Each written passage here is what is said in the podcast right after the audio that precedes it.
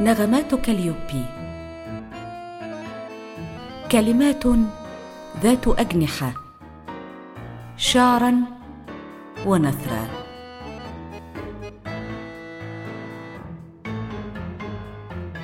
الجدة. الجدة تعمل في حقل، تمسك بمحراس خشبي تجره بقرة صديقة، والجدة تحمل حفيدة على كتفها وتربط حفيدا على ظهرها، وخلفها حفيد ثالث يمسك بظلها أو طرف ملابسها. الجبل الواقف عند قمة الحقل يتأمل الجدة، يشم عرقها ويتساءل كيف يمكنها أن تفعل هذا؟ تزرع حقلا بمفردها وحمولتها أحفادها. ينوي الجبل أن يسألها عن هذا عندما تخرج لترتاح في ظله، سيقدم لها الوردة الوحيدة التي تزين رأسه، ويطلب منها أن تسمح له بأن يشم عرقها عن قرب. لكنها الجدة بعد أن خرجت من الحقل جلست بعيدا عن الجبل، فجاء هو إليها، لم يسألها عن شيء، لم يقدم لها أي شيء، فقط شم رائحتها عن قرب وجلس في ظلها. الحرية. منذ أول صباح في الدنيا حتى قبل أن يصير العالم عالما، كانت الحرية تتجول في الشوارع مثل أم تكافح لأجل أولادها، لا تتوقف عن العمل ولا تتوقف يداها عن أن تظل رقيقتان وقويتان.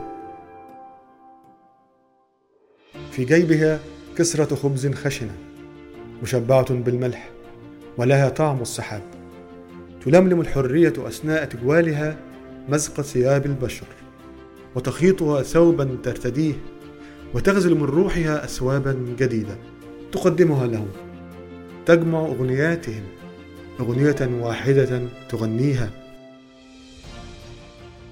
تربي في عينيها تلك النظرة المنورة التي يعرفونها بها.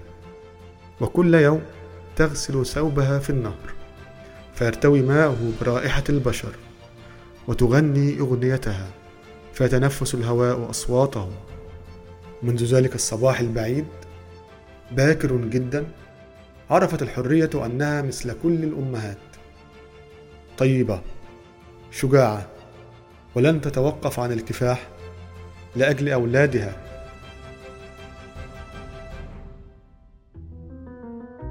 الجدة والحرية، حبيبتان للقاص والروائي محمد الفخراني، جمع بينهما في نغمة جديدة ليعزفها لنا في محكى شهرزاد.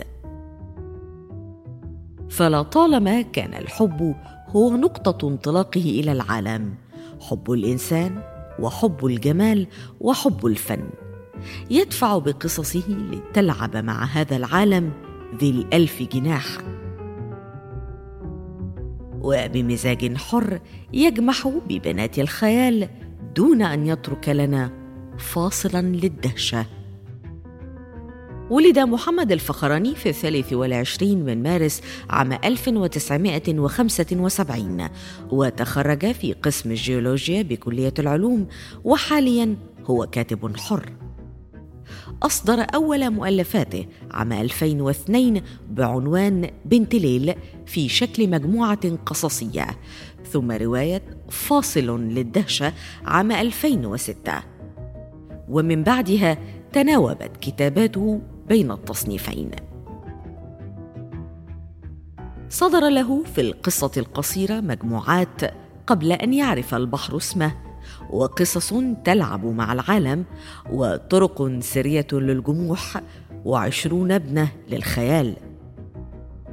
وفي الرواية نشر ألف جناح للعالم، ومزاج حر، وأراك في الجنة، ولا تمت قبل أن تحب، وغداء في بيت الطباخة، وحدث في شارعي المفضل. حصل محمد الفخراني على عدة جوائز أدبية مهمة، منها الجائزة الأولى من نادي القصة بالقاهرة عام ألفين واثنين، وجائزة الدولة التشجيعية ويوسف إدريس للقصة القصيرة عام ألفين واثني عشر. كما ترجمت روايته فاصل للدهشة إلى الفرنسية، ونال عنها جائزة معهد العالم العربي عام ألفين وأربعة عشر.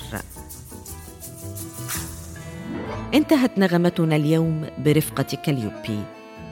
انتظرونا قريبا مع نغمة جديدة. كنت معكم نرمين إبراهيم.